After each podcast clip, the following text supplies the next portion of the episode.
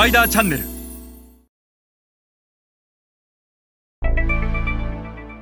皆さんこんにちは。スパイダーの森部です、えー今日は欧米ローカルメジャーに学ぶチャンネル戦略についてお話しします、えーまず最初に申し上げたいのは P&G やネスレユニリーバーのような欧米の先進グローバル消費財メーカー。えーまた昨今成長の著しいアジアの地場のローカル消費財メーカーと日本の大手の消費財メーカーではアジアでのチャンネル戦略そのものに大きな違いが存在します。でその違いが現地でのマーケットシェアの違い売上や利益の違いに、結びついております。今日は、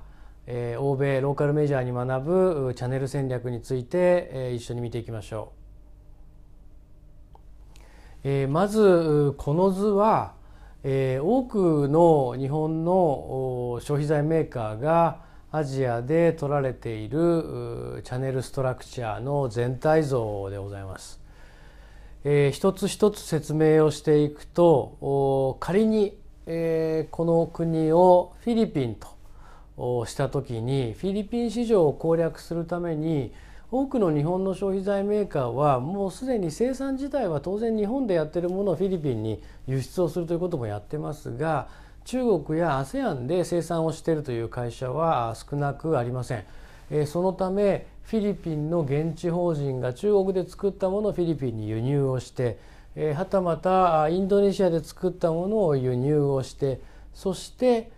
この現地法人がディストリビューターを通じて、えー近代小売伝統小売に商品を販売しそれを消費者が買うというこういう構造ストラクチャーになっていると。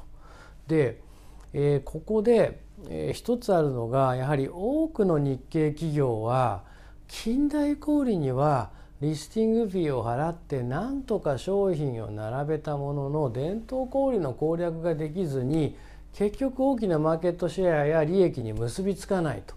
そしていつまでたってもフィリピンで導入期であると。成長期に入れない。こういう消費財メーカーが非常に多い。でその要因はこのチャンネル戦略チャンネルストラクチャーが美しくない、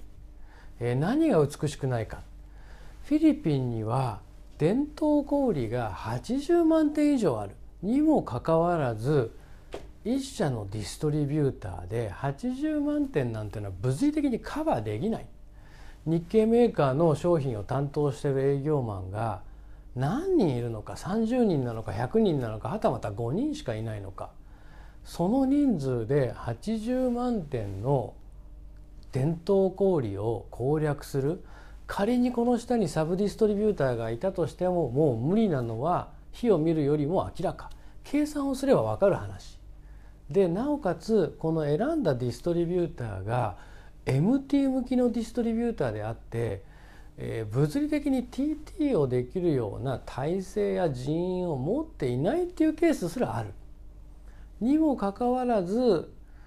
なぜか一カ国一代理店制度を貫いて、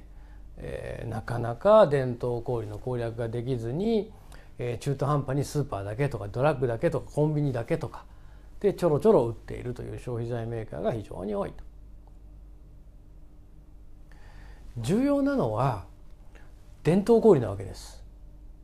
で伝統小売を取るためにはチャンネル戦略を考えないといけない、えー自社内競合を防ぐために、えーロジックや理由戦略なき